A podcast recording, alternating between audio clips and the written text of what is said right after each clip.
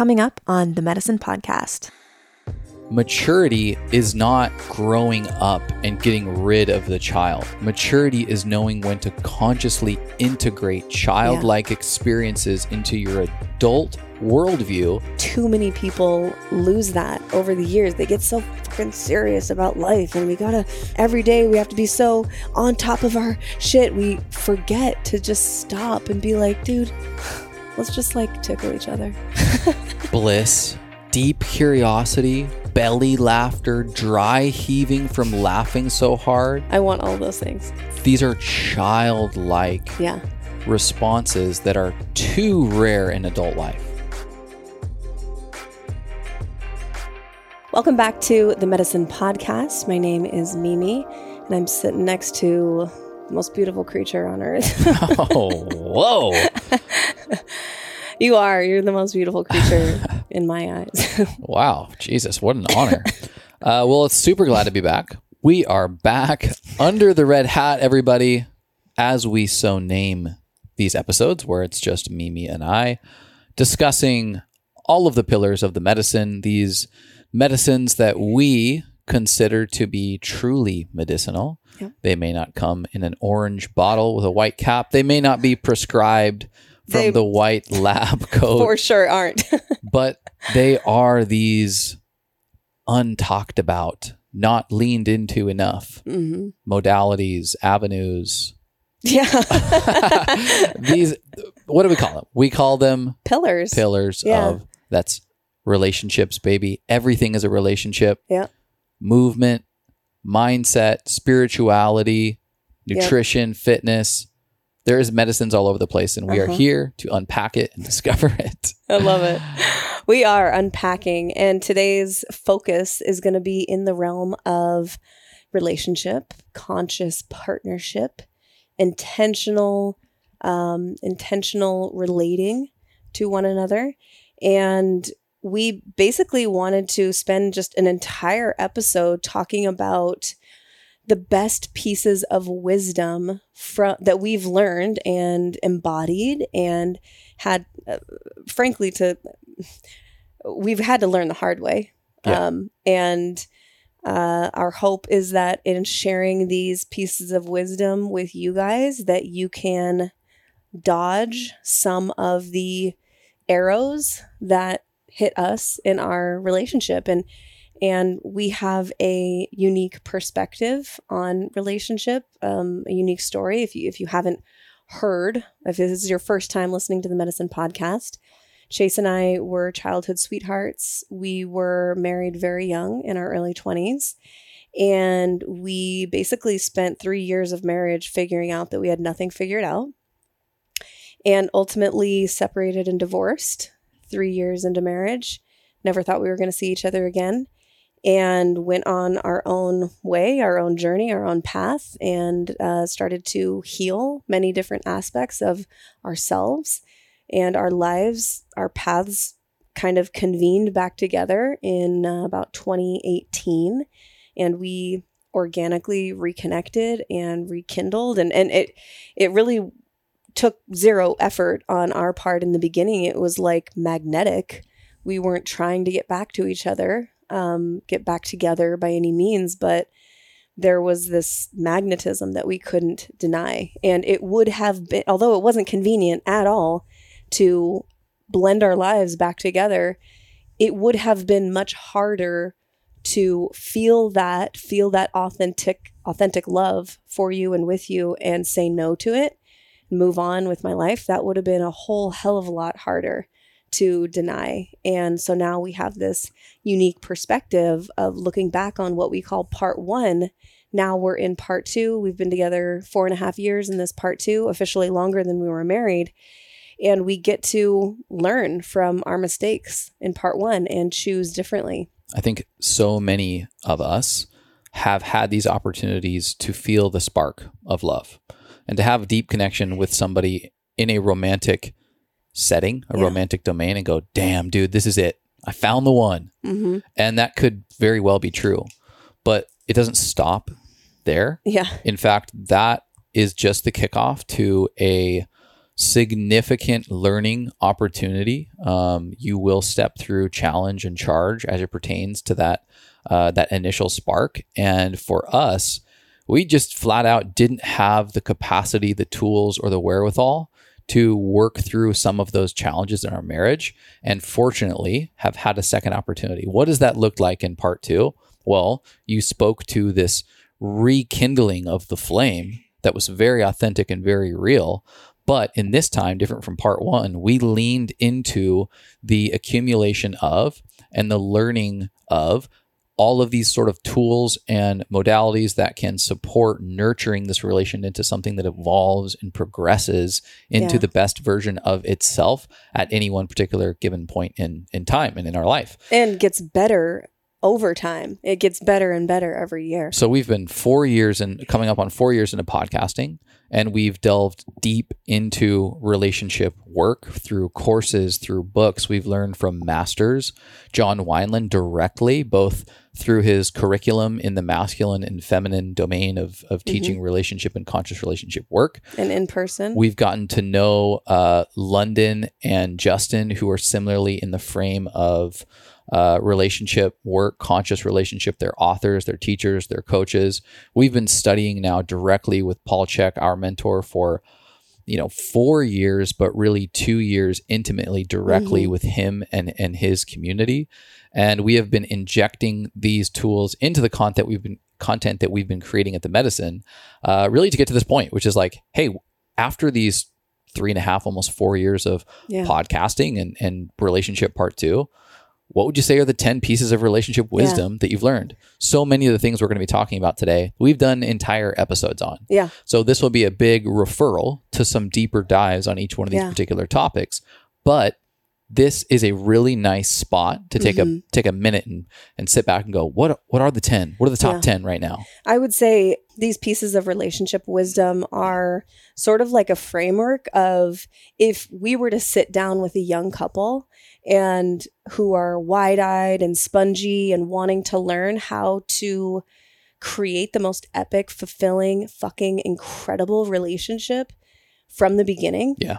These are the ten tools and pieces of wisdom that I would want to teach a young couple so that they are set from the beginning. There, there's going to be learning that has to happen boots on the ground, and that can only happen between the, those two. But if if we were to take our wisdom and teach it to someone the best of our ability, like what would we tell yeah. them so that they can stack the deck in their favor to um, to really create? Because that's what it is. You're creating, whether you know it or not, whether you like it or not, you are creating your relationship, which can probably feel scary for some people, but it should feel empowering. It should feel like, yeah, I do have agency. I do have some level of control of the the health expression of my relationship. Totally. Yeah. And this this is a list that will re- remain organic, and we can add to it or sure. subtract to it or fine tune it as time goes on.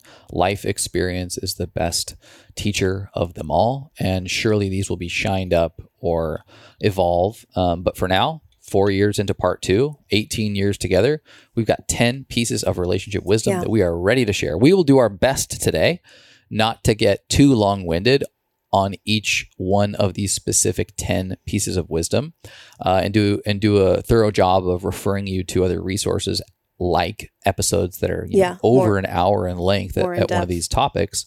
Um, but also not leave out anything that's important pertaining to these ten. So this will be a great spot, um, whether you're new or you've been with us for a while, to do a little bit of a reflection on what we've been working on. Mm-hmm. Yep. Yep. We talk about a lot of stuff. And so we're trying to condense it as, as best we can, um, so that the listener can, can come away from this episode having things that they can do today to make their relationship better, to improve their, the health of their relationship, but also tools that take some digging into, yeah. that take some extra steps of learning and embodying. So there will be a mix of both today for sure. Totally. Before we get into the ten pieces yeah. of wisdom, mm-hmm. I got to know what you got going on in your cup. well in my cup if you're watching on YouTube. Um, by the way, we are on YouTube now.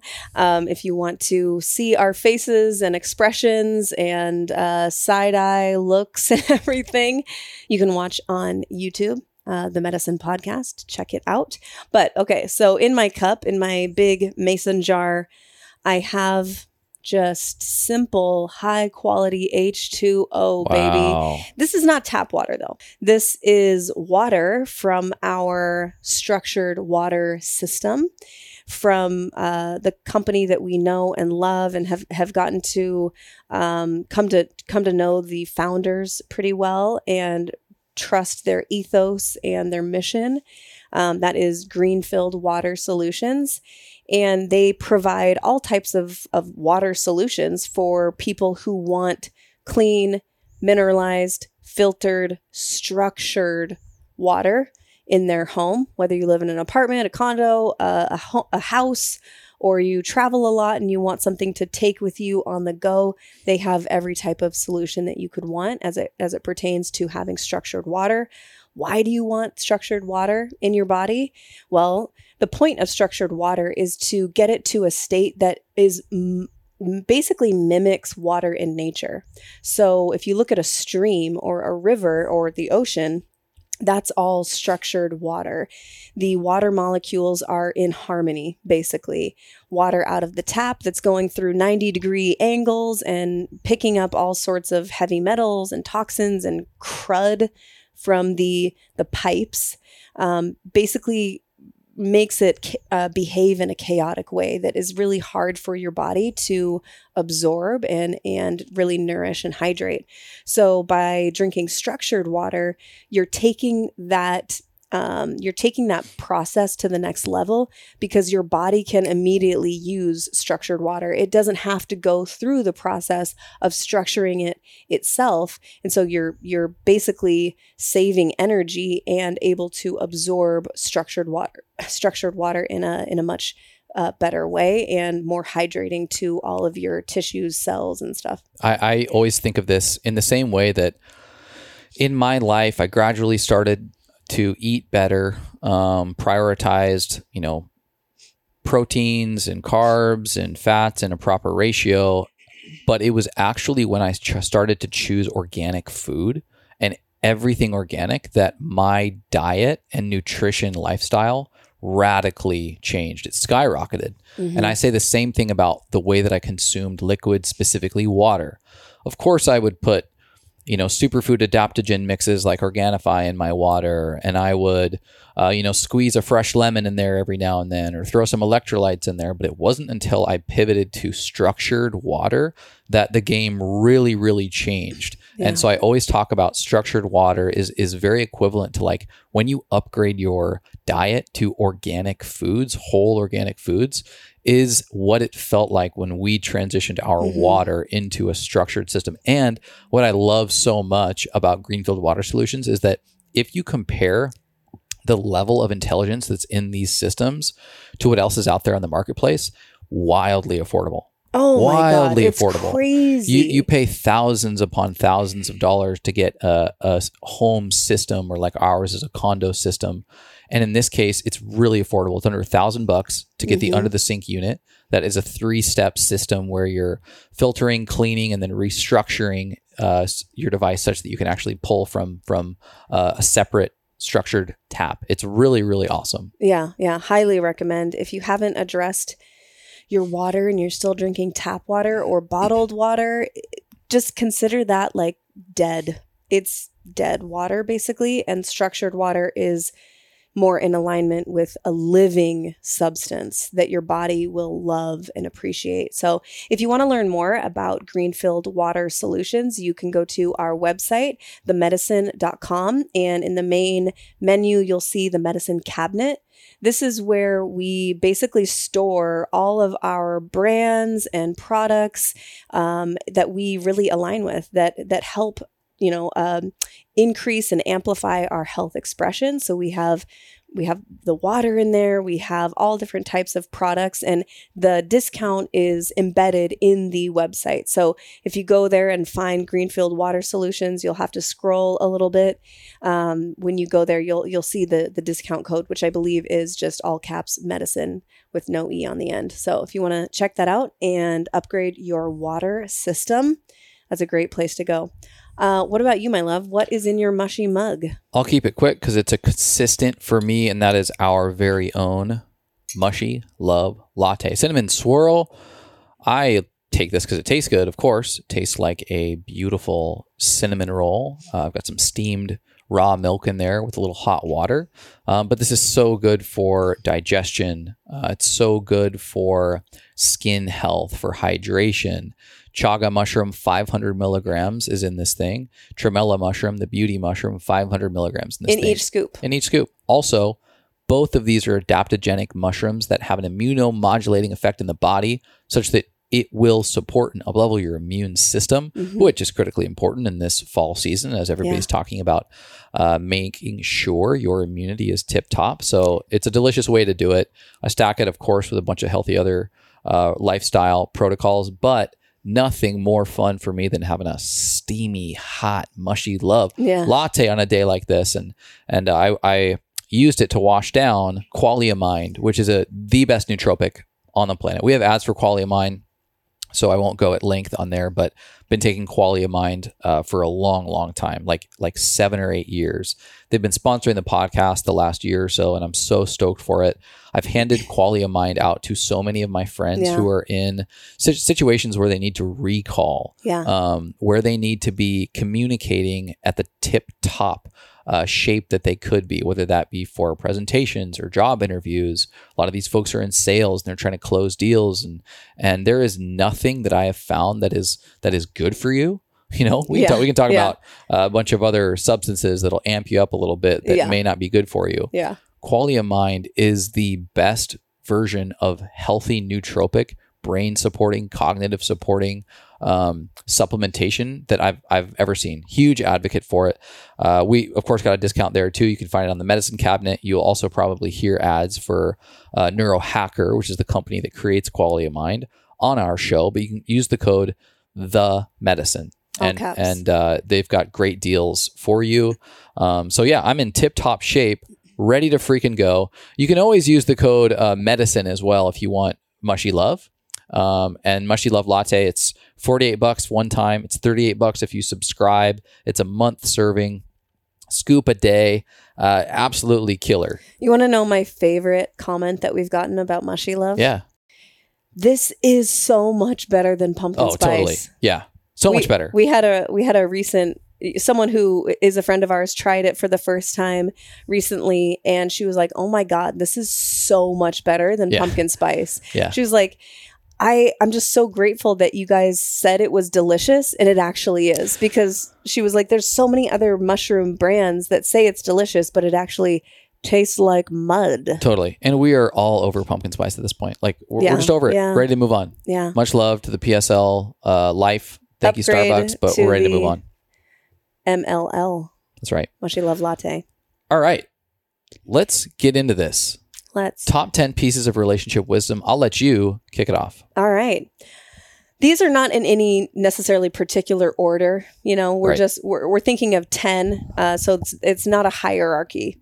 One is just as important as, as the next. But uh, there is no, no Michael Jordan of relationship right, wisdom. Right. Um, so the first one that we, we're going to talk about is think of your relationship as your teacher or your mirror. This is absolutely critical. Uh, this is not a piece of wisdom that was uh, taught to us in part one before our marriage. I didn't know that the relationship could be a teacher. I was sort of under the impression that if we loved each other, everything would be fine. But no matter who your partner is, whether it's it's meant to be or not, or what, no matter how conscious your partner is and how conscious the relationship is, there is, there are going to be moments of charge, of tension, of triggered triggered moments. Um, and if we are not approaching the relationship as a teacher that is meant to inform us and illuminate lessons for us in our life, then it's um it's a it's a very muted way to go through, and I, I would say probably childish. archetype, child archetype way uh, of moving through relationship. And and we, this is one that we had to, had to really learn the hard way. And it wasn't until we were apart, we were separated and divorced, that I really started to listen to people who were speaking about relationship as if it is a teacher or a mirror, a, a, a tool for self-reflection, basically learning about not only your partner, but also yourself. And I'll let you jump in in just a second here, but um, one of the things that helps us to really see it as a, a tool for growth and teaching is when moments of charge or tension come up, we are asking and reflecting to ourselves, maybe just in our mind, what is the thing behind the thing?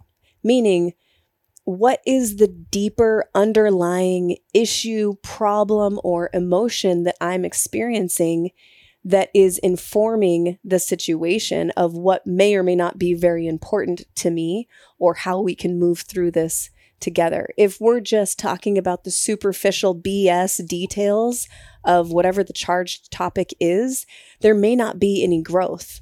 Rather, if you're coming to your partner and saying, you know what? I know that we're arguing over the the dishes, but really what I'm experiencing is I feel like I am alone in the upkeep or the responsibility of, you know, taking care of our home. And that feels very stressful to me. And I feel a lot of anxiety around this. And I would just love more uh, of a team effort. So you you get the point where it's like, are we talking about the dishes, or are we talking about the thing behind the thing or under the thing that's that's deeper, that is a moment of uh, of learning? Yeah, I mean, relationship as your teacher to me, or as a mirror, means one, like in our case, you can look back on a prior relationship and go, man, what did I learn about myself through that? And so most who are listening have probably had some level of romantic partnership in their life. If that's an ex-marriage or ex-husband or wife like us, great. Uh, but even if it's just a relationship, take the opportunity now to go, what did I learn about myself through that? Yeah. Okay, I clearly identified that um, when someone tries to micromanage me, that's a trigger. So maybe there's something about me that has an authority figure trigger. And that brings me back to maybe a place in my childhood when a coach, teacher, pastor, parent was over controlling, and I felt my freedoms were taken away. Mm-hmm. Wow. I've really learned about freedom's important to me. Mm-hmm. It may not be as much of an authority thing as much as it is a freedom thing. Wow. That's important to me. Wow. Yeah. Freedom is an attribute of masculinity. Wow. Maybe I have a, a, a freedom embodied masculine presence in my life. That's an example of how you look back on the relationship as a teacher. Even better is if you can do it while you're in the relationship. Yeah. Have you heard of zombie cells? So as we age, everyone accumulates zombie cells, technically called senescent cells, in their body. Senescent cells cause symptoms of aging, like aches and pains, slow workout recoveries, low mental and physical energy, and these cells become like, you know, outdated furniture in the house, old and worn out, and not serving any useful function for our health anymore. Recently, our friends from NeuroHacker have created a really unique formula for addressing these zombie cells called Qualia Senolytic.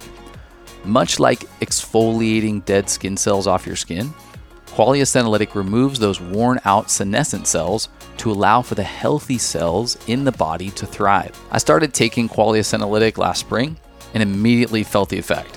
Nagging aches and pains began to subside, and the restorative effect, especially after workouts, began to amplify.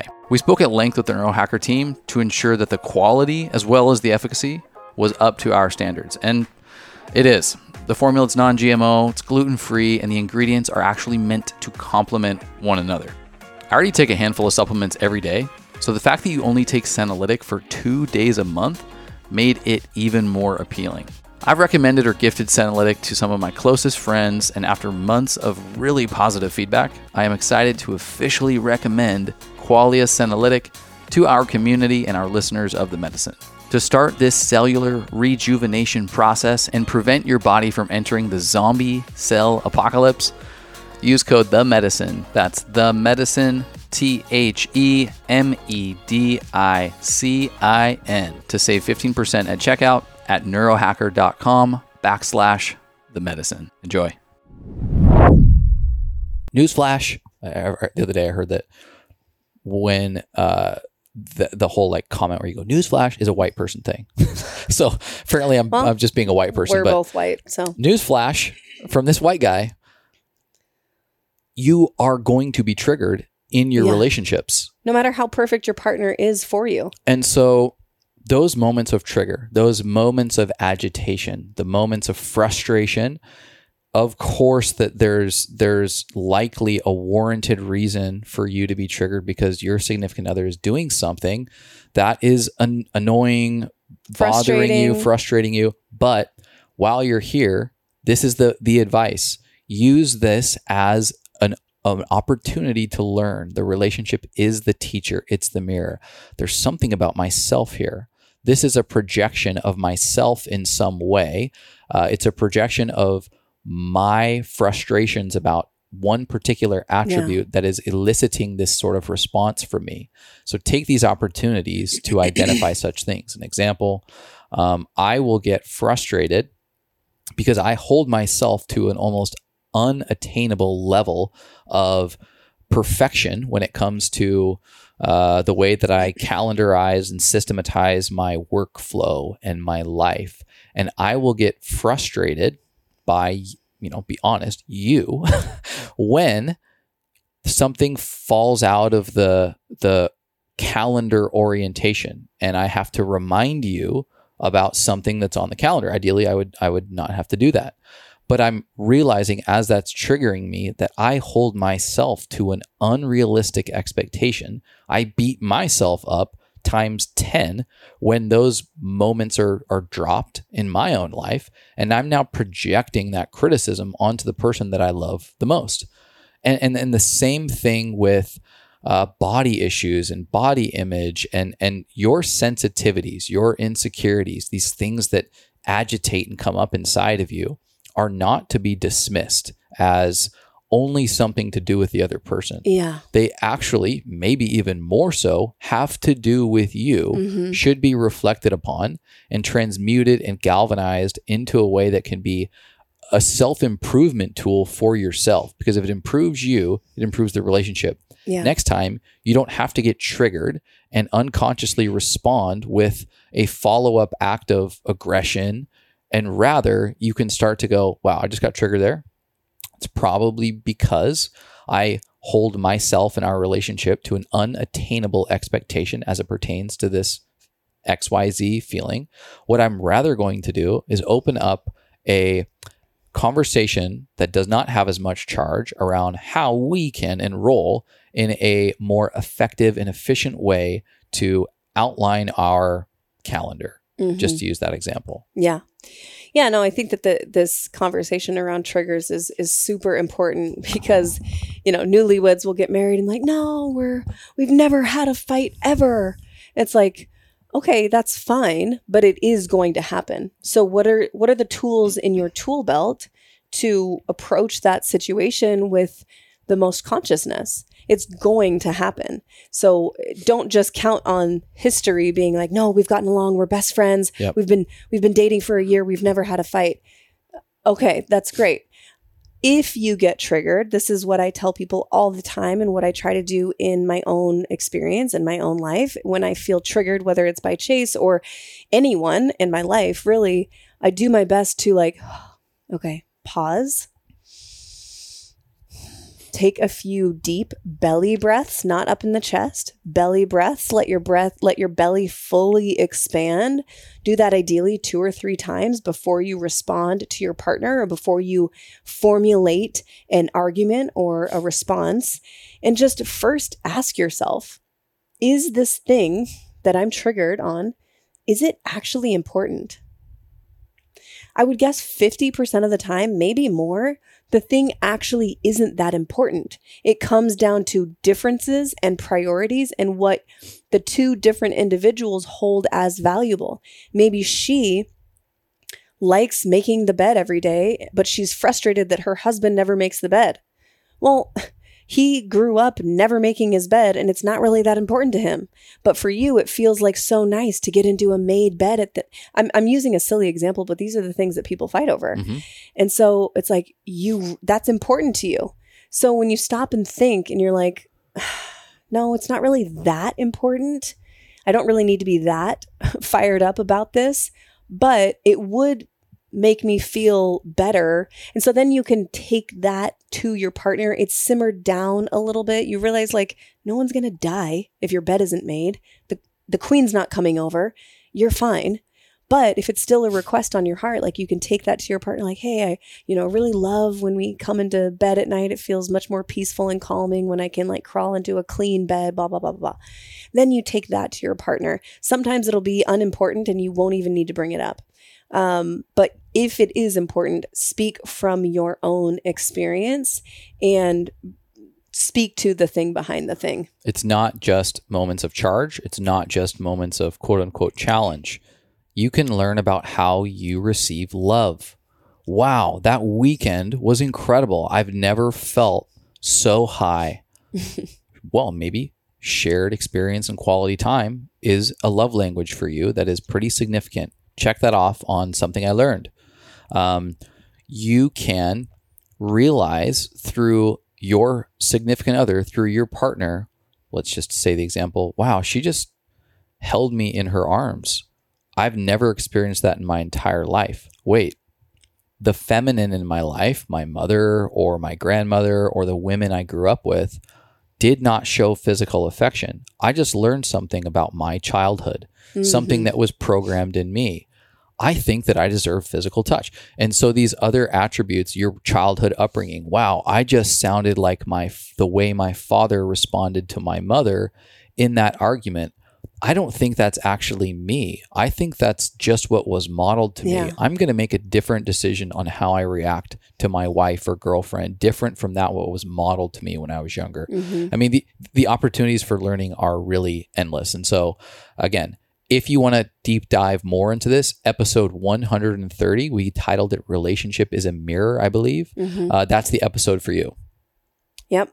All right, let's jump into number two. So number two is establishing a quote unquote high dream individually for sure, but also for the relationship.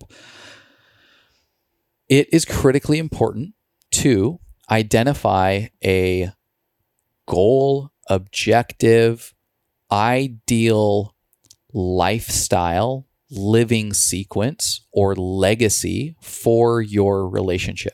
Ideally, this is additive to one that you've developed for yourself individually. So I would encourage everybody to do that as well. There is a best version of you.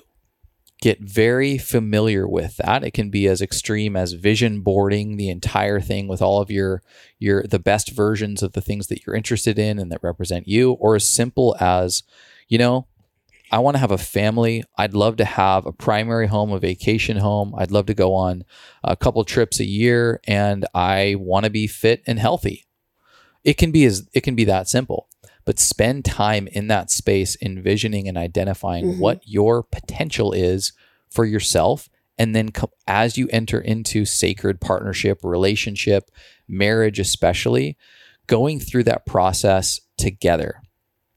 Cultivating a strong generative drive together of positive and aspirational pursuits. What does generative drive mean? And this is a term that I've I've recently been listening to uh, Doctor Conti on Andrew Huberman's podcast talk about at length and how critical this is mm-hmm. to the relationship dynamic.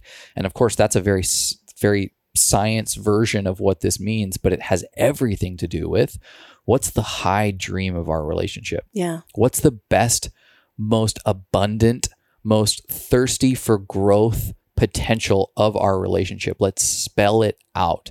This is, how are we going to impact others? What is our health going to look like? What can it look like?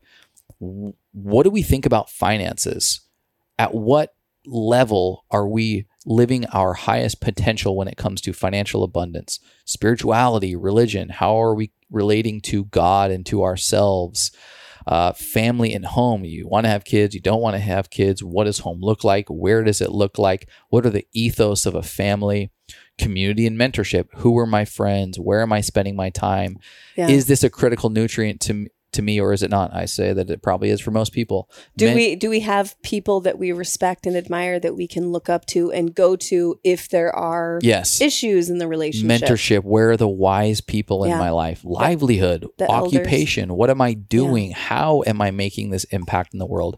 How am I becoming healthy? How am I, am I accumulating abundance into my life? These are critical components to a relationship, to an individual, but to a relationship. If you can spell this out, if you can get aligned on this, if you can articulate this, even if it's through a painting or something, but if you're revisiting this ethos, this constitution for the relationship, it will be this third party in the relationship that is a critical friend and companion mm-hmm. as you navigate these wild, yeah. rough waters. And so uh, again, a deeper dive on this relationship. We like to call it the high dream. Thank you, Jason Picard, for uh, donating that uh, idea into our ecosystem, because we've continued to refer to an articulated high dream for ourselves in our life. Um, but if you want a deeper dive, episode one thirty-two, we talk about four underrated aspects of deep relationship, and we go at length on the high dream, yeah. especially. So I would I would really, really encourage everybody to start this process individually. Mm-hmm. If you're in a relationship, take it to the next level yeah. and, and get get specific. You don't have to be. You can be pretty high level, but the more specific, the more interesting, yeah. uh, the more codified this becomes. Yeah. Yeah. And, and the, la- the, I just want to piggyback on that and say, in that episode, we, we of course talk about the high dream, like you mentioned, but I believe we also talk about the low dream. Yes. And, and sometimes, you know, to provide context, we need to understand what our low dream is too, so that we know when either one of us is in the low dream, or both of us maybe, and we can recognize it and change direction, reorient ourselves towards the high dream. If if we don't know what that low dream looks like, the muddy the waters get muddied with like, where where are we at? Oh, shit. This is yeah. the, this is the low dream right now. I'm experiencing a low dream moment or a low dream day. And then you can also like fill in your partner about where you're at currently and, and where you want to go together. And you can observe, like, we've been in homes of great friends and mentors, and we come out of that and we go, dude, that's high dream. Yeah. Like that, that's what I'm yeah. talking about when yeah. I talk about the family environment yeah. that I want to cultivate. Mm-hmm. Uh, but we've also been in settings, whether that be community or whether that be something we observe or partake in, where we go, dude, not my, not my vibe. Not my vibe. That's probably what yeah. I would consider the low dream. Or when we observe aspects about ourselves, like, hey, last week I was totally in, in low dream mode. I was in scarcity mind. I was in fear. I was in pessimism and pragmatism and nihilism. And uh, that's low dream for me. I'm I'm abundant this week. I have positive outlook. I've got pragmatism, not pessimism. Let's go. Yeah. Yeah. No, I love it. Yeah. So check out episode one thirty-two for more on the high and low dream and how to recognize both. Number three, this one is very straightforward. Never trash talk your partner to anyone ever. Yeah. Yeah. It's pretty plain and simple. And that's one thing that we can all do today from here on out. Um, I'm not... Uh, Let me say what I'm I'm not saying first. I am not saying that if there is tumultuous waters in the relationship, if you are navigating difficult circumstances, if you're just plain and simple not happy whatsoever in your relationship, this is not me saying you need to paint with a rose-colored brush and Pollyanna everything in your relationship. I am not saying that. What I am saying is that when we speak about our partner, whether it's to ourselves or to other people, you are continuously informing yes. your inner world, your psyche, of how you see your partner and how you will continue to see your partner. So it's not overlooking difficult circumstances. It's not working together to create a better relationship. But if you are going to speak about your partner, if it's not uplifting, if you, if you, uh, if they wouldn't get a smile on their face, if they were sitting right next to you and they heard what you were saying, um, I don't know if it's worth saying, honestly, um, especially in front of groups of people, yes, um, in front of friends or family, whatever it is. If you feel like you need to talk to someone, I would recommend going to maybe an unbiased third party, like a mentor or an elder, um, or like a, a coach or a, a qualified professional of, if it's like, this is real stuff that we need to work through, it's, it's much less productive. And I'm speaking from experience here. It is not productive to go to your sisters or your siblings or your, your parents directly all the time. Uh, if you have a really unique relationship with your parents and they're very wise and they have a beautiful relationship together that you've admired your entire sure. life, maybe. There are outliers. There are outliers for sure. But try to focus on, like, is there a professional or an unbiased third party that I could... that I could, you know, dump, like brain dump with, and figure out solution oriented action right. to take then to my, to my partner, excuse me. Um, so that is a really simple one. Yeah. We talked about this one across a host of different episodes, but like you said, if you can't say anything nice, don't say it at all. And, and unfortunately, that's going to have to go against the current of culture yeah. because too many times to count have I been with the guys and it's the old ball and chain language around their yeah. girlfriend or wife. Um, too many times have I seen or witnessed girls' night talk, talk conversations turn toxic about shitting yeah. on their it becomes almost like a other. It becomes almost like a hobby. And it, it what it does, if if we want to get really technical, what it's doing is it's a pseudo erotic experience. It's pseudo love. It's creating a pseudo inner circle, as Mark Goffney would explain yeah. it.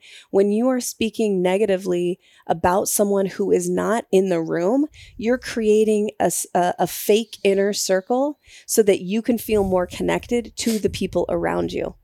But it's not a real connection because it's not it it's not it's not being experienced with the foundation of love. Yeah. So this is really critical. Um, and it doesn't it doesn't get much simpler than and for than many, that. many marriages, you have chosen this person for life. This is one of the most low-hanging practices that you can adopt to avoid deteriorating this lifelong yeah. investment you just made. Right. Like, you just put all your eggs in this basket. The least you can do is not talk shit about them. In yeah. fact, we know that words are powerful spells. If you even have to lean one way or the other, lean positive. Like yeah. it's that simple. And the more, the last thing I'm going to say is the more that you actually speak into your partner and about them with your friends and family in a constructive, beautiful way, you will find more yeah. of those qualities to speak highly of. Yep. It's just the way that our brain works. If you are looking for things to trash talk, you'll find them. And yep. if you're continually sharing them with girlfriends or family, It's gonna. It's going to be all that you see eventually, which yep. is not fun for anyone. Number four, do the little things like they are big things. And this was one that's that's very close to home for us because there were so many small things that could have been done, shined up, pivoted, changed, swapped out from part one of our relationship that we left as is, only to then co- add to this continuing state of dis-ease such that it bubbled up and blew up the entire relationship altogether. Yeah. What am I talking about? I'm talking about fix the roof when the sun is shining. Yeah. Things that kind of bother you, but you're not, it's not really worth bringing up right now, are things that you should take care of early and often. If your significant other is bothering you by a behavior pattern they are having, one, go back to number one. Yeah. Why is this a trigger? Why is this bothering me? Yeah. Two, set a container for bringing that up in an authentic way. Express what's coming up for you. If you've used your relationship as a teacher, you you might even know why it's coming up for you, and make a genuine request to turn that into something that can be collaborative, co-creative, and ultimately binding. Let's say it's leaving laundry on the ground and you realize that it's triggering you, and you think about the thing behind the thing, and you say that, well, I've asked them to clean up their laundry. And so it's actually, I'm not being heard. I'm not being listened to is the thing behind the thing. Okay. Feeling respected as if my voice is worthy is a critical piece to this relationship. In a proper time and setting, bringing that up and making a request of your partner that you don't feel seen, heard, respected, valued, worthy, when even little things like socks on the ground um, are not cleaned up, it hurts me. Mm-hmm. And being able to have that conversation prior to it turning into an accumulation of socks, and then it turns into groceries, and then it turns into you didn't drop the kids off at the right time or the right spot, and it leads to a knockdown, drag out, screaming match. These can be solved through intentional solutions like fi- uh, like fixing the roof when the sun is shining. We like to encourage people to implement a check-in yeah. into the dynamic dynamic of the relationship. What is a check-in? It is a relatively consistent placeholder in your relationship for you and your significant other to neutrally bring up things that are going well, things that you could use more of in the scope of the relationship. And uh, we've got a deep dive on this. Probably won't hijack this conversation to get into the weeds of it, but it is our favorite relationship tool. Yeah. And episode one hundred thirteen, The Check-In, mm-hmm. is where we get into it. This is critically compo- uh, important to ensuring that your relationship is stable, that you've got an accurate pulse on the relationship. And it actually prevents a lot of what what many relationships tend to have, which is this blind side effect from one significant other mm-hmm. to the to the other person, because wait, why are you just bring, bringing this up right now? You you didn't tell me you were unhappy. I feel like I'm yeah. blindsided. Well, have you, you've got in this busy life, this world that we live in where there's a million distractions, have you taken the time and the space to sit down and check in with mm-hmm. your partner? How's it going? Yeah. Yeah. And I think doing the little things like they are big things definitely includes something like the check-in, obviously, where we can sort of air out what might be bothering us. But this also, what also falls under this umbrella of little things like they're big things is um, our things that are positive, that you're contributing to the relationship, that could be considered a small thing. But when you add them up over the days and years of your relationship, it feels like a really big thing. What am I talking about? This can be, there's hundreds of examples. Hey, hey, homies. All right. Here's a question we get all the time. Is it okay for generally healthy people to take Immune Intel A H C C, or is it just for people with serious illness? This is a great question. And most of the world is aware now just how critical a healthy, functional immune system is in order to maintain long-term health. But it's still easy to forget about your immune system until it's too late, until there's a breakdown somewhere, until your body is dealing with something quite serious. So what happens when generally healthy people take A H C C? Well, it's sort of like fixing the roof when the sun is shining. And now your house is much less likely to flood because of a leak. How does it do this? A H C C works like a boss to quickly enhance the immune system, cell function, and communication. For example, the N K, natural killer cells, these are white blood cells that specialize in attacking tumor cells and cells infected with viruses.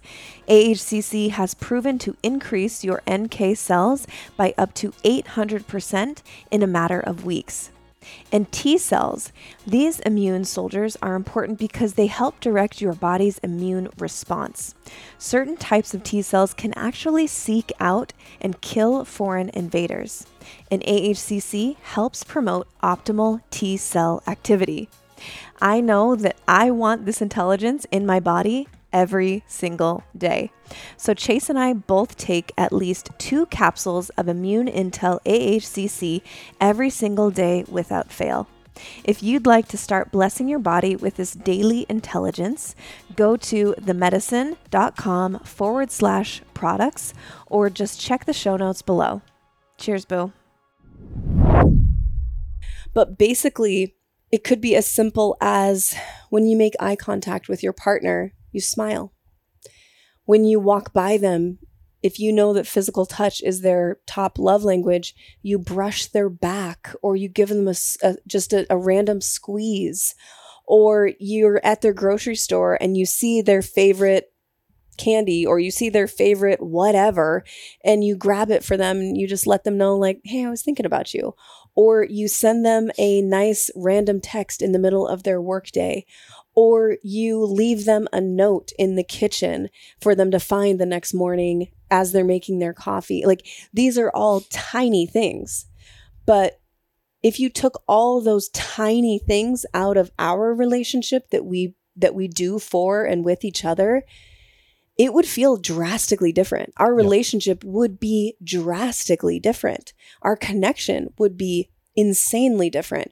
So these little things do add up over the months and years of your relationship, and they accumulate into this tangible but almost unspeakable quality yeah. to a relationship where you're fifty-five years old and you behave like you're twenty-five and you look at each other with such admiration and you can't imagine being with anyone else. You're fully immersed in the love and the the the fulfillment yep. of your relationship. Like, that's the kind of relationship that I want, and it means that it's going to re- require. And these things are fun. They're fun to engage in. They're fun to see your partner's response yeah. when you do something that seems little, but in the long term is really is really big. So get in the habit. An easy way to start. A very simple way to start. If you don't know, like, I don't know what little things to do or to add to my life. Get in the habit of, when you think something beautiful or wonderful about your partner, communicate it to them in some way. Right. With whether it's a touch, it's saying out loud, like, man, you look smoking hot today. Or you like, I've noticed how hard you've been working. And I just, I just want to say that I really admire you.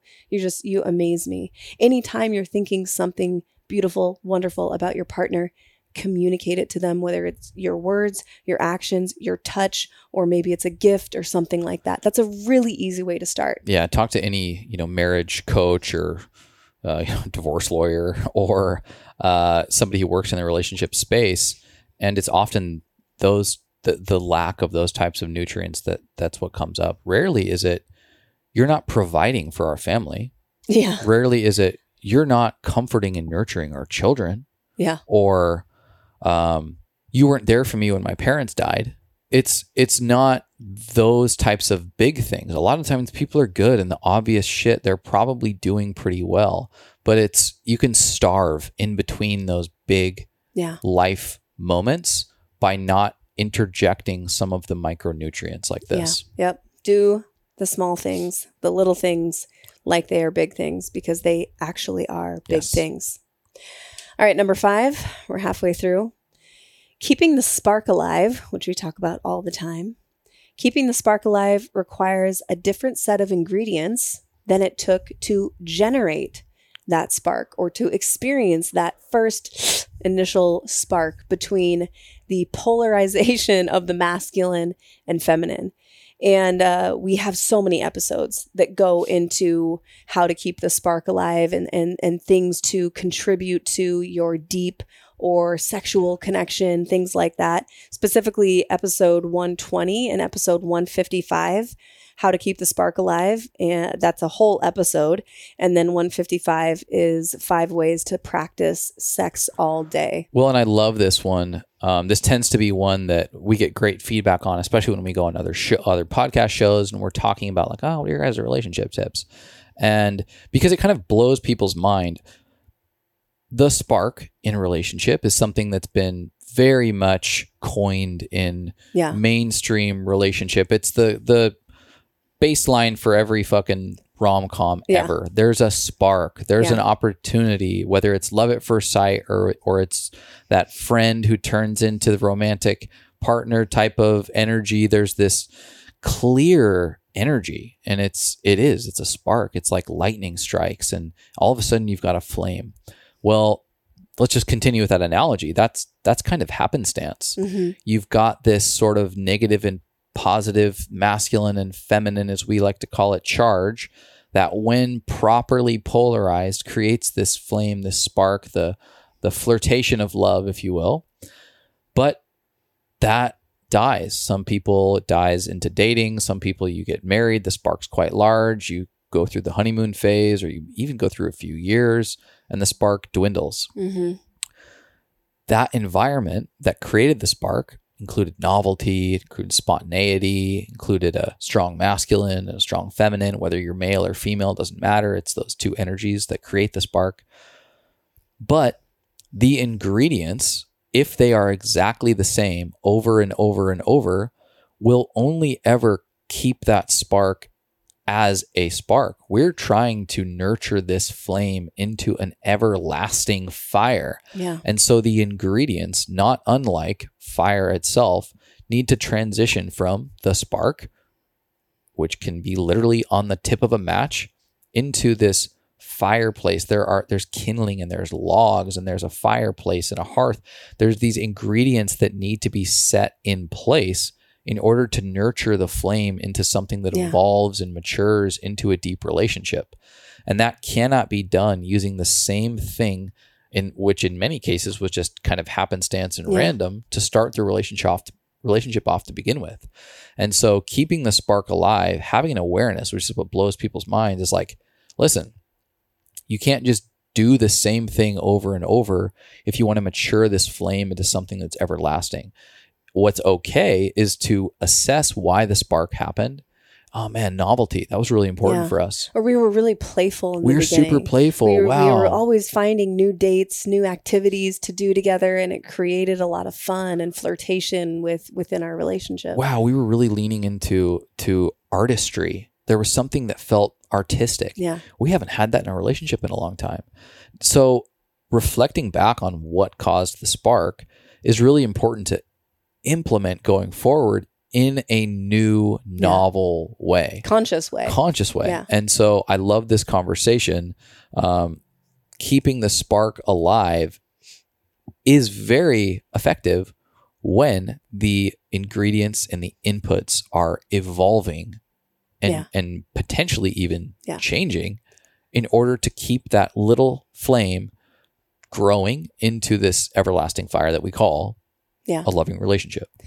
Pop culture, mainstream media, whether that's T V or movies, will paint a picture that it's normal for a married couple, especially, to basically when they get into their forties, fifties, sixties, like just kind of put up with each other. As business partners. Business partners. We're roommates that know each other really well. We get along. We might have a friendship, but is there that admiration and that love, that that that flame, is it still there? And and this is your invitation uh, to reject that mainstream depiction of long-term relationship.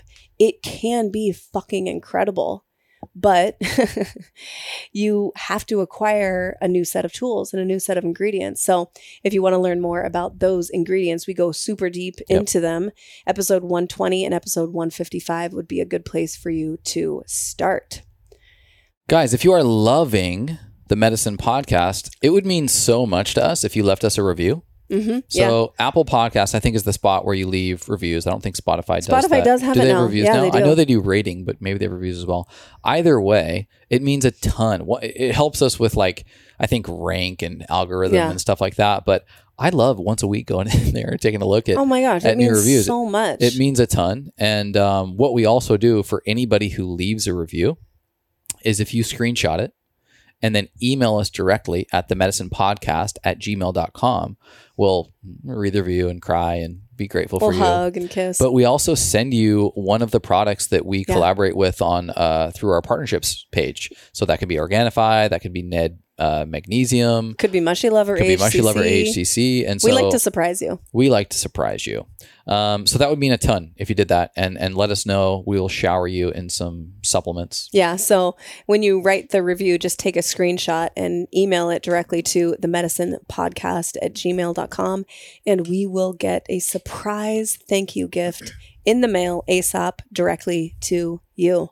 Um, yeah. And if you're, if you're liking this episode, this is a good time to pause and send it to someone that you love. Yeah. Great call.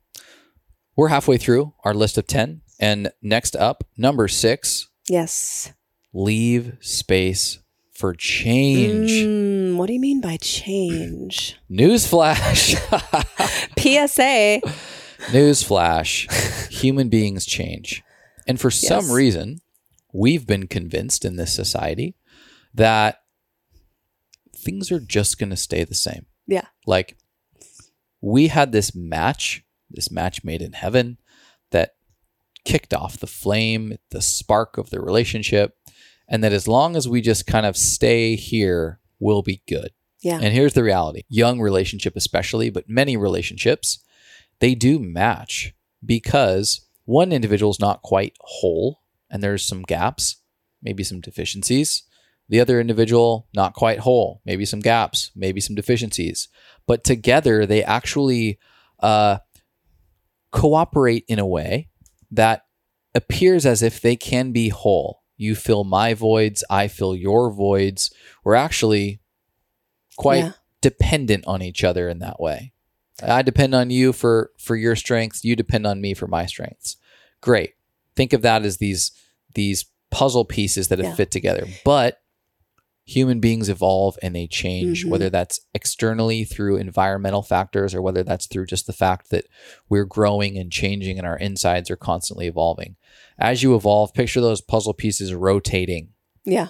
They're rotating and they're changing shape. And all of a sudden, you don't feel as compatible. You maybe have realized, oh my God, this wasn't actually co-creation. This wasn't wasn't as much collaboration as it was codependency. Yeah. And our initial attraction was a codependent attraction that mimicked competency mm-hmm. in the world. This is fine. This is not a bad thing. This is how many, many relationships start. And, and th- there is a function to codependency, like a child and a, and a parent. You know, there is some level of codependency.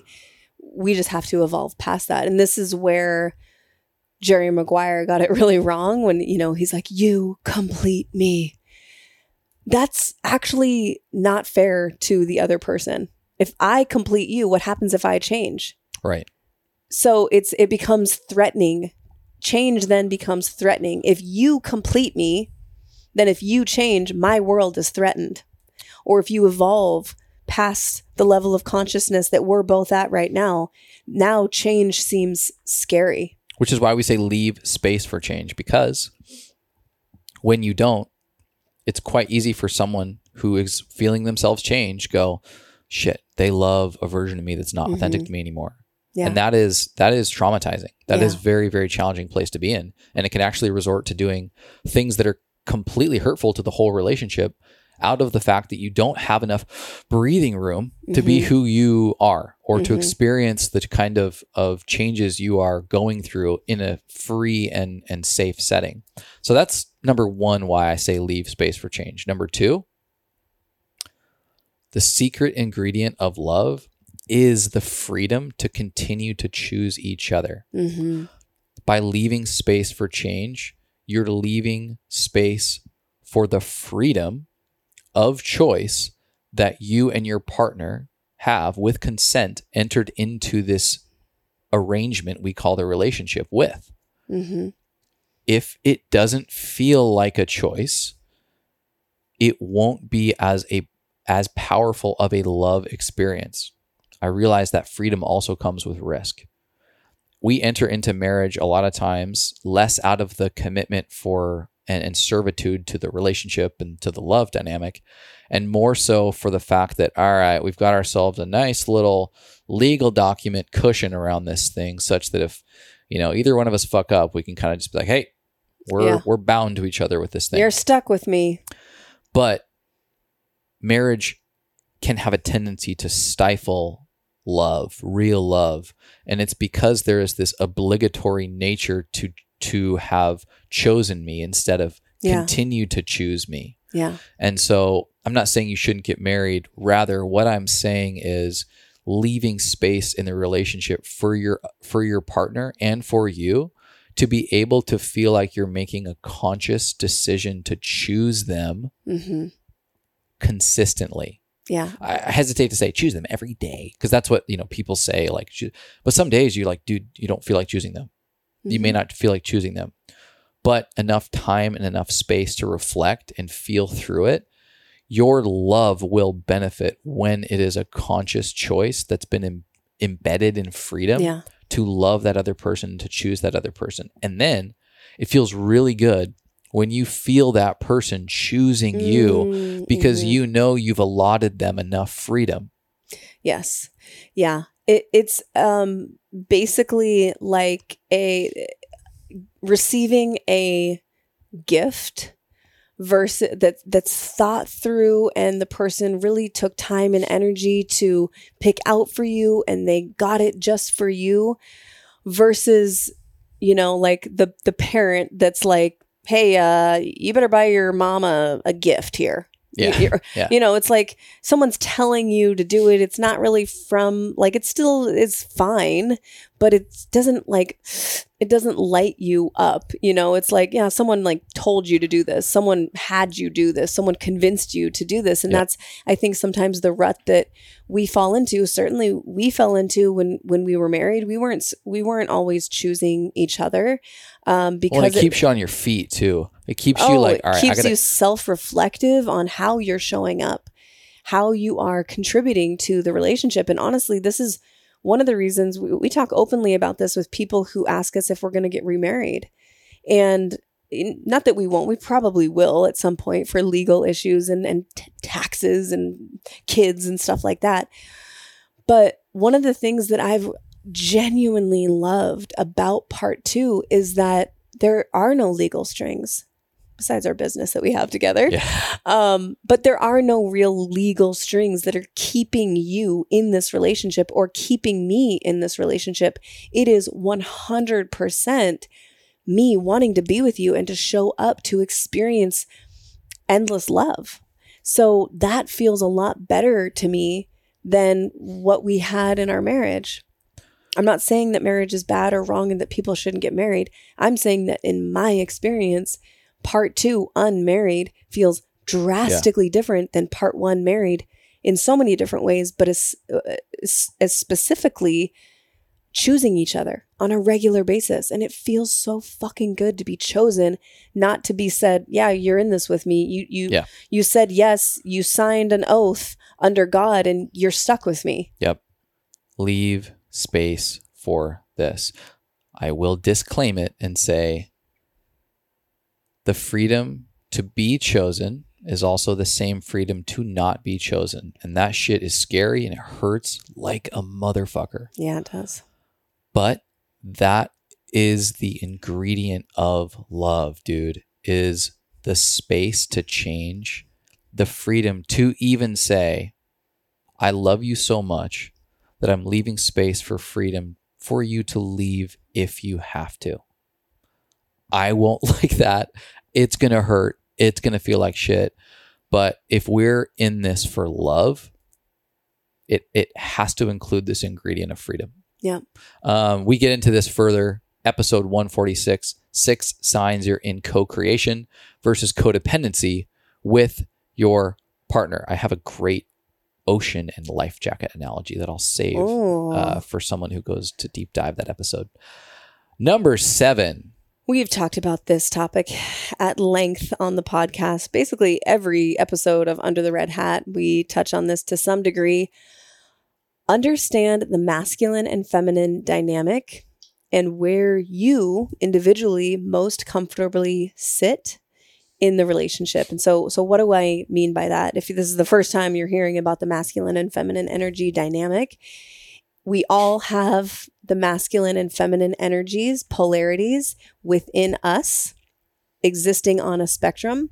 Some people are really left brain, masculine, top down, left, left, logical, left to right, rational, top to bottom, structured, very analytical, the engineer, the archite- architect type. Then we have the opposite end of the spectrum where she is absolute flow and she can't be bothered by time and she is living in her right brain. She's a painter. She's an artist. She doesn't live with a calendar. Like, that's the extreme, right? So These, we, this is hyperbole a little bit because there's so much nuance in yeah, each I'm one saying of these that it's, domains. It's yeah. a spectrum. So one end of the spectrum is the engineer. One end of the spectrum is the flowy, feminine artist archetype. And we all exist in varying degrees, sometimes different on different days even, or depending on what our career or life circumstances is inviting us into, to step more into our masculine or more into our feminine. But these are complementary opposites. They complement each other. And so they exist within us individually, and then they exist within the relationship. So for example, I am tend to rest. My essence is a feminine essence. I want to be penetrated. I am more right-brained. I am more flowy in my approach to life. My my uh, mission, my drive in life is usually centered on experiencing love.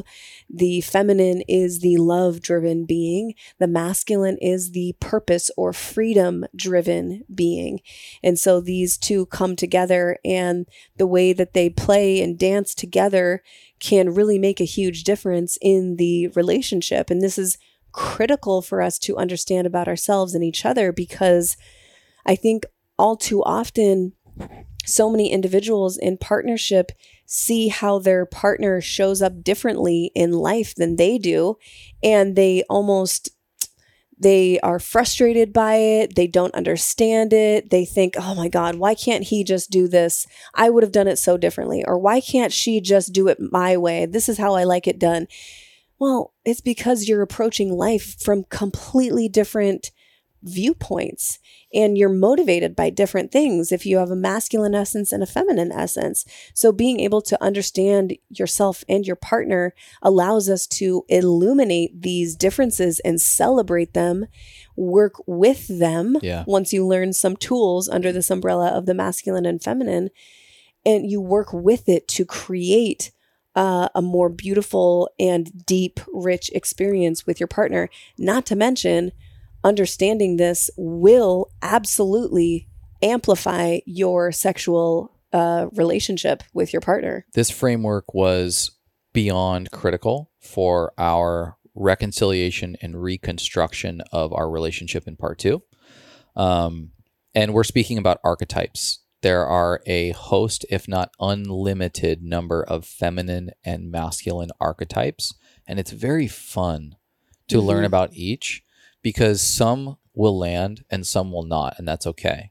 Like, there is a diverse set of masculinity uh, attributes that will resonate and some that won't, and same with the feminine.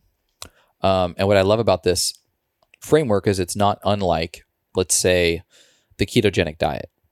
Trying on a low carbohydrate, higher fat diet is a really fun practice that can lead a lot of people who've struggled with overconsumption of bullshit carbohydrates and processed foods and sugars to a place of health that they've never experienced, where they don't have to depend on sugar anymore. Only to then realize that at some point you can intuitively navigate yeah. food and nutrition without needing the keto protocol one oh one. Yeah. And that's how I feel about the masculine and feminine framework. It is such an important tool set such that you can evaluate yourself and your other and your relationship through, only to then keep what works and exfoliate what may not resonate. Because I have seen it get to the point where it's it's not any longer productive in a relationship and people get too into the weeds of it.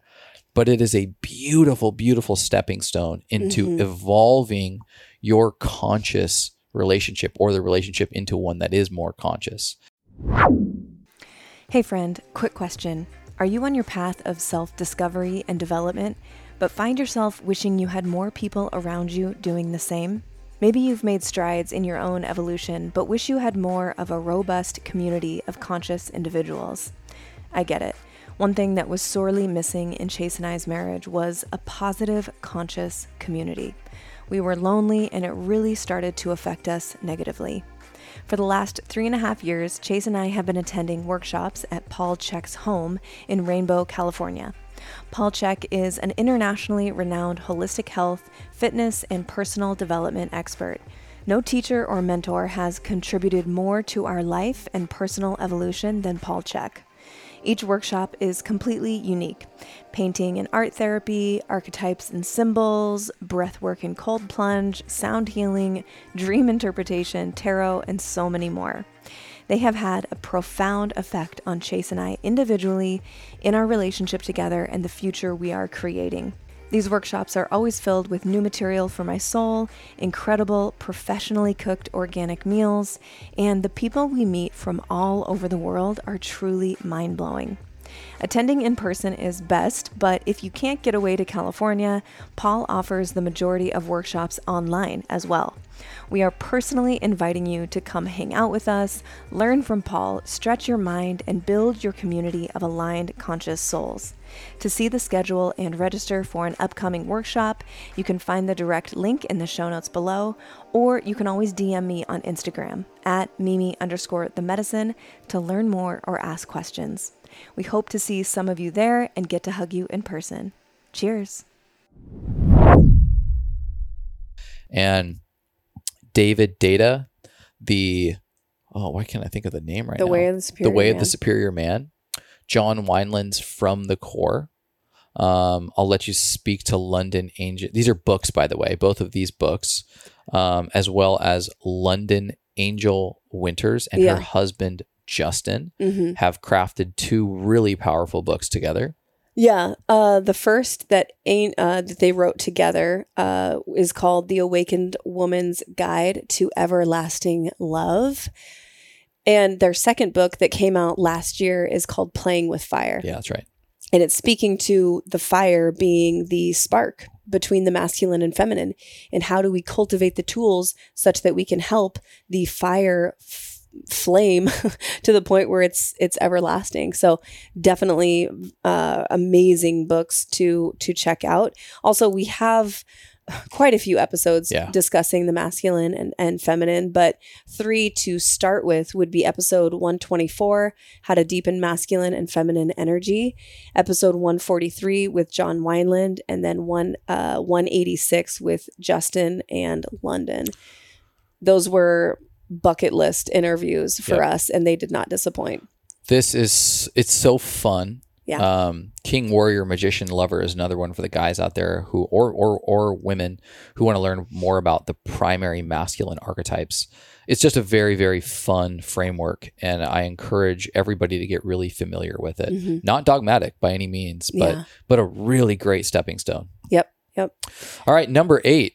Spend time learning about each other, well, as well as your own, but with each other pertaining to your childhoods, your relationship to mom and dad, both the literal mom and dad, as well as the figurative archetypal yeah. mom and dad, and get an understanding as to how your programming was set up. You know, we talk about a lot, and in psychology, they talk about a lot. Those first seven years of life are really, really critical, important, critically important to how you will live the rest of your freaking life. Like, mm-hmm. it's insane. At the end of the day, guys, we're all trying to untangle our childhoods. It's so wild. Yeah. Like, as adults, I've witnessed friends and family who late stages of life, you know, sixties, seventies, eighties, all their childhood shit is resurfacing. Yeah. And even if it was dormant for a while, if it, if it's left unaddressed, it will surface.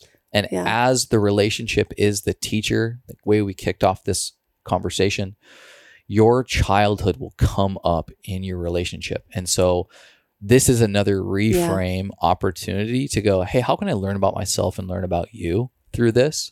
Yeah. Um, the way that I think about it, I'm just getting this visual right now. We've we've talked about this a little bit before, but I those first seven years are like basically where the buttons on your life remote are being placed. So everyone's remote looks different. And those seven years are kind of deciding and dictating where those buttons and what are those buttons and where are they going to show up for you?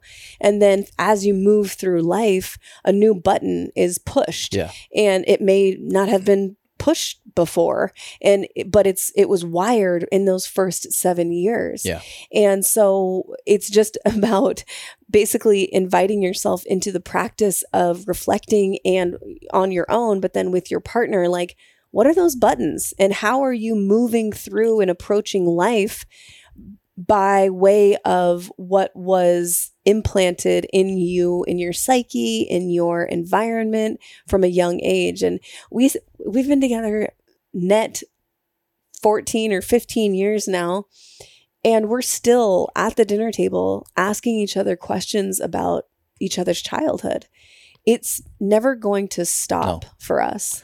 It is a process. And again, we're combining number one, which is use the relationship as your teacher, uh, almost like as a supplement to this number eight, because this is kind of the example of how you can make the relationship a teacher when you start unpacking yeah. some of the behavioral patterns in the relationship for you and your significant other and go, damn, that's coming from childhood stuff. This is coming from, nat- this is nature and nurture type stuff. Like some of this is just nature. You're born into it. And we can get into some, well, I'll get into some of those practices that we found helpful to, to be a little bit more in tune with, with nature.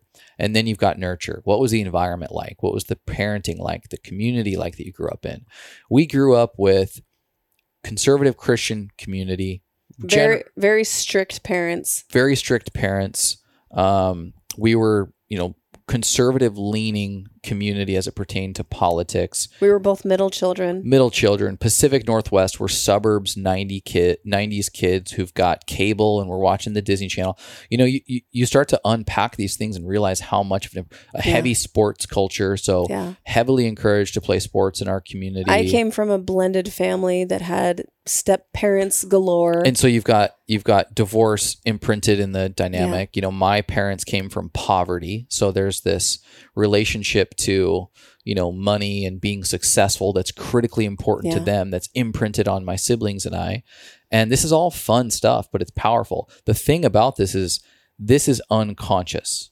These are unconscious and they play out, like you've talked about, where these where these remote controls with installed buttons, and unconsciously the buttons are expressed when life's circumstances press them. And in the f- domain of a relationship, you get a lot of buttons pressed that you didn't know were programmed inside of you, and they will respond unconsciously. It's up to you at that point yeah. what you want to do with that. Do you want to reprogram the button to yeah. respond a different way? In certain cases, I'm grateful my parents installed some buttons that I unconsciously respond to, like, oh, wow, I can work pretty fucking hard. Thanks, mm-hmm. mom and dad, for yeah. installing that button. Yeah. Um, in other cases, I'm like, oh, wow, I'm a little aggressive there. Let me re reinstall that button a little bit. Yeah. Um, and just a couple bullet points for relationships and how it how it can show up. There's so much more here, but um, you know, it was John Wineland actually who taught me about how there's a good chance, unless you've healed the relationship to your mother or your father, that you will be, depending on an unhealed, re- you know, that whatever unhealed relationship. Let's say I have an unhealed relationship with my mother. I will be grooming my significant other to become my mother and ultimately accept me and validate me until I make a conscious change to do otherwise. And you see it a lot uh, other way around, where women will marry their father or groom their significant other into becoming their father, who never accepted them, loved them, validated them, to make a, a second attempt at being validated by their father, only to realize that that individual groomed in mm-hmm. that way will not ever validate them in that shape and form. And so I was like, whoa, holy shit.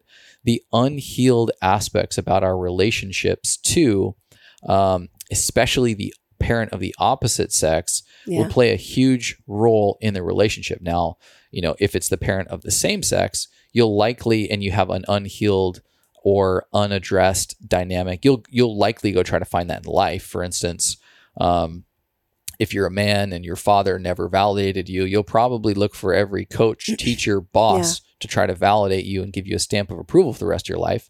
But we're talking about relationships here. And oftentimes it is the parent of the other sex that ends up being a, a pretty big role in how you cultivate a healthy relationship between your partner and yourself. Mm-hmm. Yeah, absolutely. Beautifully uh, put. Another one that, that stands out to me and that, that I think is um, really, really fascinating. And, and Paul Chek oftentimes uh, talks about this one, where your relationship to your inner world is, and the attributes that you have and the stories that you tell inside of your own head oftentimes have to do with the same attributes that you, the parent of the opposite sex. Yeah.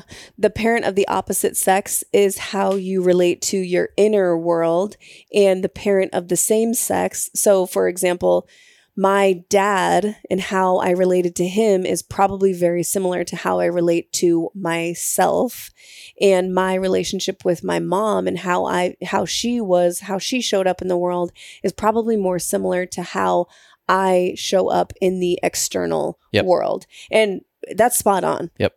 It's absolutely spot on and for it's, me. It's the, it's the highs and the lows. So you've got your mom's highs and your lows, and that is likely the highs and lows that you give yourself internally if you're a guy. Or my dad's highs and lows, that is how I externally communicate yeah. myself to the world. Yeah. It's really mind-blowing stuff. It's spot on stuff. For you too, it is, isn't it? It is.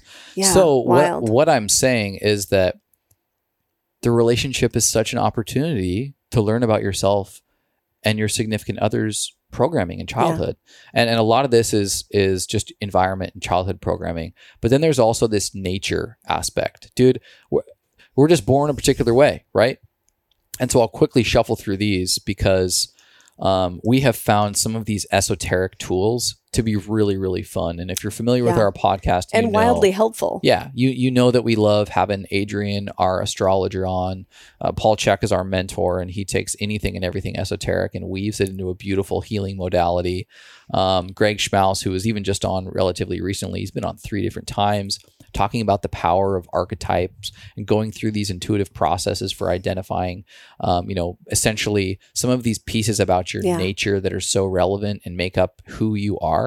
And so learning about each other and learning about yourself mm-hmm. through some of these other tools, um, you know, love languages is another one. You can go through a pretty robust um, process for identifying what your primary love languages are. There's, of course, personality charts and things like that. Yeah. Um, but but uh, the Enneagram is another one mm-hmm. that we've found a lot of value in over the course of yeah. uh, our relationship. And so it's very, very fun. It's also wildly informative and healing, potentially challenging. Yeah.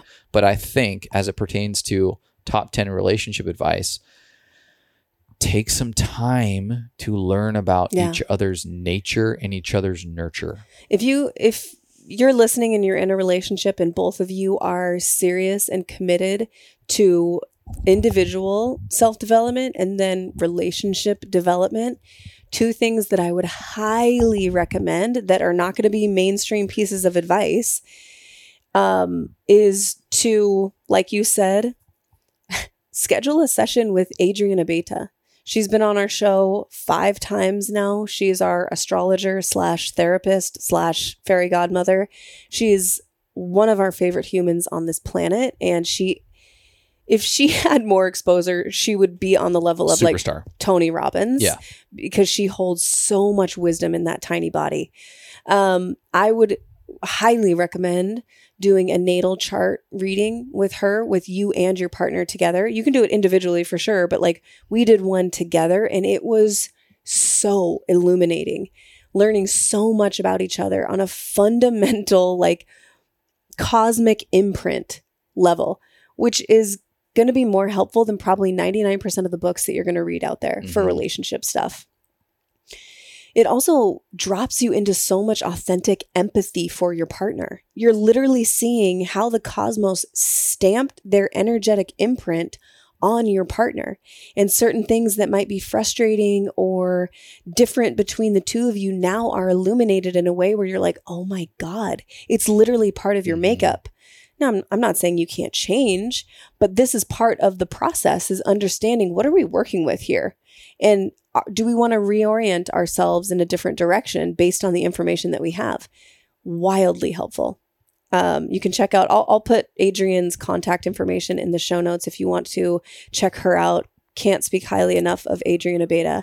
The the other one that I wanted to say was the casting your archetype wheel. And we have a whole episode about this. This is episode one sixty-five with Greg Schmaus, who now has been on three times.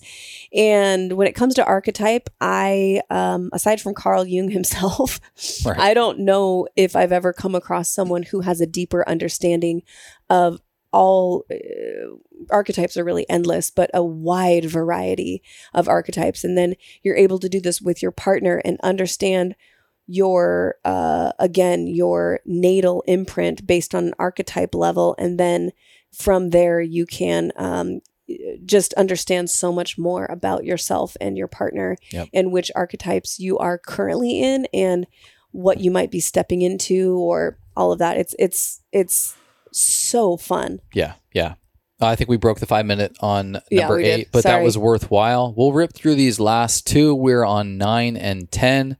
Number nine, you got to play a lot and you got to stay weird. You got to yeah. stay weird with each other. Yep. Like, don't let the childlike play and weirdness and imagination and flirtation disappear from your relationship. It's honestly one of my favorite parts of our relationship is in one moment we have the ability to be steamy and deeply connected and like in amazing conversation and connection. And then the next moment we're making a dick joke or a fart joke and we're laughing Yep. until our stomachs hurt and we're just being weird and flirting and dancing together and making each other laugh with weird faces. And like all of those things contribute to play, whatever play is for you and your partner. Um, but being weird is certainly play for us. And sometimes I think of the weirdest response just so I can get a laugh out of you. And it like lights me up. And I know you do the same for me. And it's just, it's a beautiful part of a childlike, um, romantic experience. And too many people lose that over the years. They get so fucking serious about life and we gotta, uh, uh, uh, uh, and every day we have to be so on top of our shit. We forget to just stop and be like, dude, let's just like tickle each other. Bliss, awe, deep curiosity, wonder, belly laughter, dry heaving from laughing so hard. I want all those things. These are childlike yeah. responses that are too rare in adult life. Yeah. Maturity is not growing up and getting rid of the child. Maturity is knowing when to consciously integrate childlike yeah. experiences into your adult worldview so that you can experience the combination of the artistic, the intuitive, the playful, the creative inside of a framework that can be progressive and can grow and can evolve and be productive. And so it just drives me fucking insane because I felt like I lost my entire twenties, lost the opportunity to be childlike. And it took kind of an act of God. And it's one of the reasons I love my brother so much is because he's such a, he's such a permission slip for me to be goofy and remind me of my childhood and stuff. Again, I just freaking love that guy so much. But this attribute of maintaining a healthy childlike muscle and knowing when to flex that muscle in your adult life will not only save you just individually, but it will galvanize the relationship. Yeah. And it's such a powerful tool. Like, when was the last time you laughed? When was the last time you flirted with each other? When was the last time you casually kind of poked at each other and, and played together? Those or just are... grab your partner and start dancing in the kitchen while you're doing the dishes, or blasting music from your high school days. Like, that's honestly a favorite pastime that we do together, is like randomly, we don't structure this, we just randomly will drop into this where we're playing. We just did this the other night, playing music from yeah. our high school, you know, we, we were like doing like top rap, top yeah, rap yeah. hits from two thousand five and Get six or, or whatever. Trying, baby, sixth grade. Let's and go. It was just like, it brings back so many emotions and memories, yeah. and like, oh my God, remember this? Oh, this is so good. And yeah. it just gets you in the moment of, of play and laughter and flirting. And, um, it's just a, a really, a beautiful part of, again, that relationship that is sitting in admiration yeah. for your partner after, even after fifty years. Totally. We also get into this one during the episode titled Four Underrated Aspects of Deep Relationship. And that is episode one hundred thirty-two. Yes. All right. Coming in hot with number ten. Last one. Come on. This is the way to end it. This yeah. is to the way to close it out. Talk openly and honestly about sex mm-hmm. and your sexual desires. If you can't talk about this with the person that you've just signed up for life with, if we're talking about marriage or, or you know, a, a deep romantic, intimate yeah. relationship, this where where the fuck else? Yeah, can you talk about it? This is where you get to go. Here is Here's all my of freak me. show. Here's my freak show, baby. Here's all of me. Whether it's uncomfortable or not, lean into this early and yes. often. I would say, um, kind of piggybacking on an earlier point of fix the roof when the sun is shining, integrate a sexual conversation as a part of your yeah. relationship practice, because when you're in the bedroom and you're having sex, it's maybe a little clunky to be like, well, actually, I have a preference if you yeah, were to do this you... right now. Yeah. But if you're in an environment where you're able to articulate like, hey, I've got like a, a specific desire, or I would love to see you in a particular position or outfit, outfit or wig or, or like, or even if it's a fetish, like, fuck it, dude, implement that into this sacred yeah. alchemizing bucket that we get to entertain as a part of this relationship. And and sex is that. It's this domain of transmuting things into beauty and into love. And even like like so many things can be healed mm-hmm. through sex. Transmutation, this this alchemy practice, is taking something from one substance and transmuting it and changing it, transforming it into something else. Yeah. And sex is one of those really magical domains that we can take. You can you can be fighting about the little things. You can be, and you've you've not been following the rules of these lists that we've given you, and doing all the right things. And and one good sexual experience with your lover, with your partner, can alleviate yeah. all of those little micro tears that you felt from the scorekeeping and the nitpicking for yeah. the relationship. And it's that powerful, and, and you got to grease the wheels yeah. on it, though. We're not saying use sex to fix all your problems. No. But we're just speaking to the power that this thing holds in our life. And this is this is one area that, you know, we speak so highly of John Wineland and London Angel Winters and Justin Pierce and everything. And, and this is, I, I love them.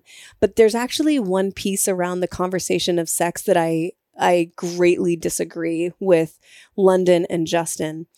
So they make the argument that for the deepest, steamiest sexual connection, for the most polarized sexual connection, they don't talk about sex outside of the bedroom, outside of what their their sacred sexual space, and they might have a beautiful sexual experience.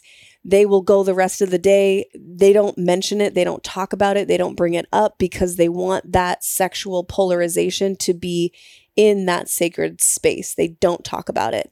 And this is one area that I strongly disagree, because one of the things that I love and I think is really healthy for you and I, certainly everyone could be different here, is, you know, we'll have beautiful lovemaking and then four hours later, I'm still thinking about it and I bring it up to you and I'm like, oh man, remember our sex? Or like, hey, I wanted, I, I want to bring this up with you. Or, um, you know, I just want to highlight like something that you did that I loved. Yeah. You know, I'll That's be great like, feedback for me. Yeah. I'll be like, oh my God, when you did that one thing, that was freaking amazing. And you're giving feedback like, I loved that. And, and it could even be the space to be like, you know what I would love more of? Like, that's the time to bring up like, hey, you know, I've been thinking about this thing. It's like mm-hmm. kind of cushion it with, we just had sex. It was beautiful. I loved when you did that thing.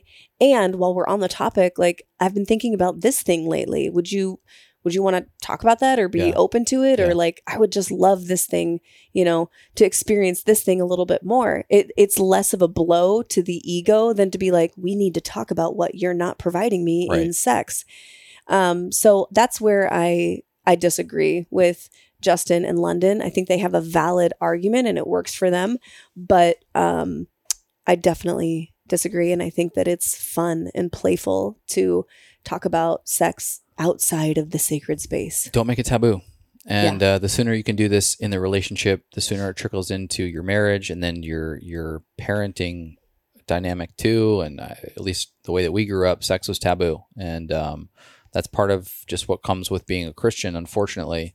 But uh, at, in the way that we grew up, not a Christian now. Just, just make that clear. um, and so if you want to get further into this, a really early episode that actually yeah. you did, episode yeah, on one thirty-three. Own. We called it the sex episode. No, it was episode thirty-three. Oh yeah, one uh, thirty-three. Yeah, damn. Episode thirty-three. I interviewed Alexa Martinez, now Alexa Bowditch. She got married. Um, it's the sex episode, and we she shares a free resource in that episode that's called the Want, Will, Won't list. And this is a whole list of everything you could ever imagine that two people could do together in the domain of sex. Things as weird as like farting on each other or peeing or... Which we've done. Well, you've definitely farted on me. Not in a sexual way though. No. And not because I wanted it. I'm um, saving that one. But there's some... I need to spice it up. There's some weird stuff on that list that'll yeah. just make you giggle. Yeah. But the point of it is it opens up the dialogue with your partner so that you can have a a a, a, a list of things like, yeah, I would do that. Oh, yeah, I'm interested in that. Mm, I'm not interested in you farting in my mouth. Wow. I'm not interested in that. So that would be the won't. Yeah. I, I won't do that. That does won't. Nothing for me.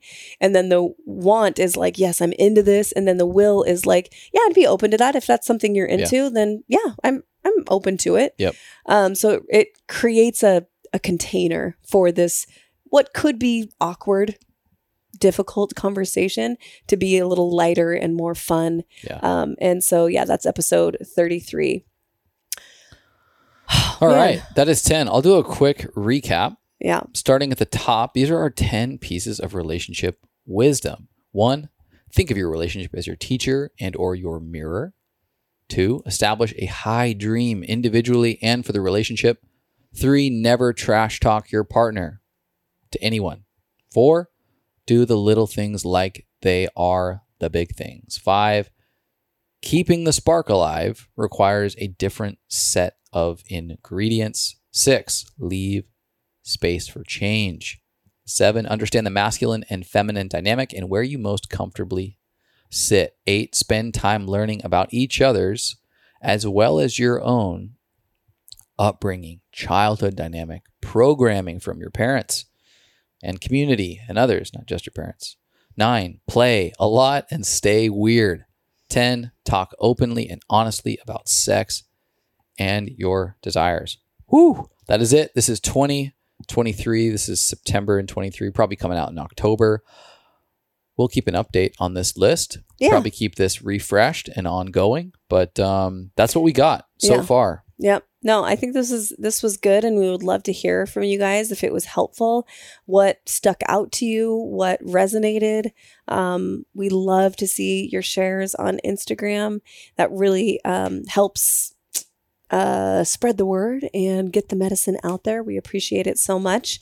Um, before we end, I got to know, my love, what for you feels like medicine today? Well, I really love that we have been rotating. Uh, we're doing a four-day rotational diet. It's in the book, How to Eat, Move, and Be Healthy by our mentor, Paul Chek. And uh, it's been a while since I've done this, but you essentially rotate the foods, the primary food groups, driven mostly off of the type of protein that you're eating every four days. So you eat a set of food groups between carbs, fats, and um, proteins, and then you don't eat that food again for four days. And this is so your body, one, has a diversity of different food groups and types, and basically strengthening its ability to digest those. But also, as you consume certain foods consistently over and over and over, you might even get like almost like an allergic response to them because you're just pumping so much of yeah. the same food into your body. So it's actually really supportive of uh, healthy inflammation responses in the body by cycling yeah. food through this way. And then additionally, it helps you identify whether you yeah. really are sensitive to one particular food or type of food. Yeah. Because they're so spaced out, you'll notice on a particular day if you're getting an inflammatory response from one of those foods. Right. And so that's been really fun. It's a little labor intensive just to be so conscious about not eating certain foods for four days, but it's a worthwhile effort. We've been doing it for two weeks. We'll call it at two weeks, probably keep a few things that we liked, scrub off a few things that didn't, but it's been a fun uh, little little cycle. Yeah. What about you? My medicine today, honestly, was podcasting with you. We we uh, basically podcasted for the last like three and a half hours yeah. together. And I'm just reminded how much I love this with you and how fun it is in the creation process. And then the actually the vocalizing process. And uh, it's just, it's, it's a lot of work. Um, it's not easy having uh, a podcast between the the scheduling and the creation of episodes and the the interviews and everything like that. But it is such a labor of love, which again is is the reason why it means so much when people share their feedback or share it or, you know, write up a review for us. It's um, it's we really pour our hearts into this, and it's it's a not only is it fun, it's a labor of love, but it's it's a way that you and I connect and learn about ourselves and each other.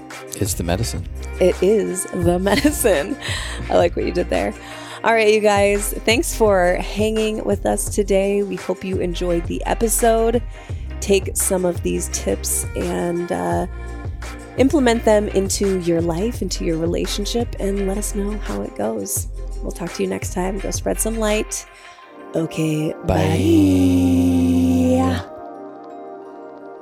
Hey, friend, thanks for listening. Did you hear anything today that expanded your mind, made you laugh, touched your soul, or caused you to think differently about this topic? I hope so. I invite you to share this episode with someone you love. It takes thirty seconds and has the potential for a great ripple effect. Our world needs more people having real, honest, and open-minded dialogue on big topics. And you never know, you may just change their entire day. We love you and appreciate you being here with us. Cheers.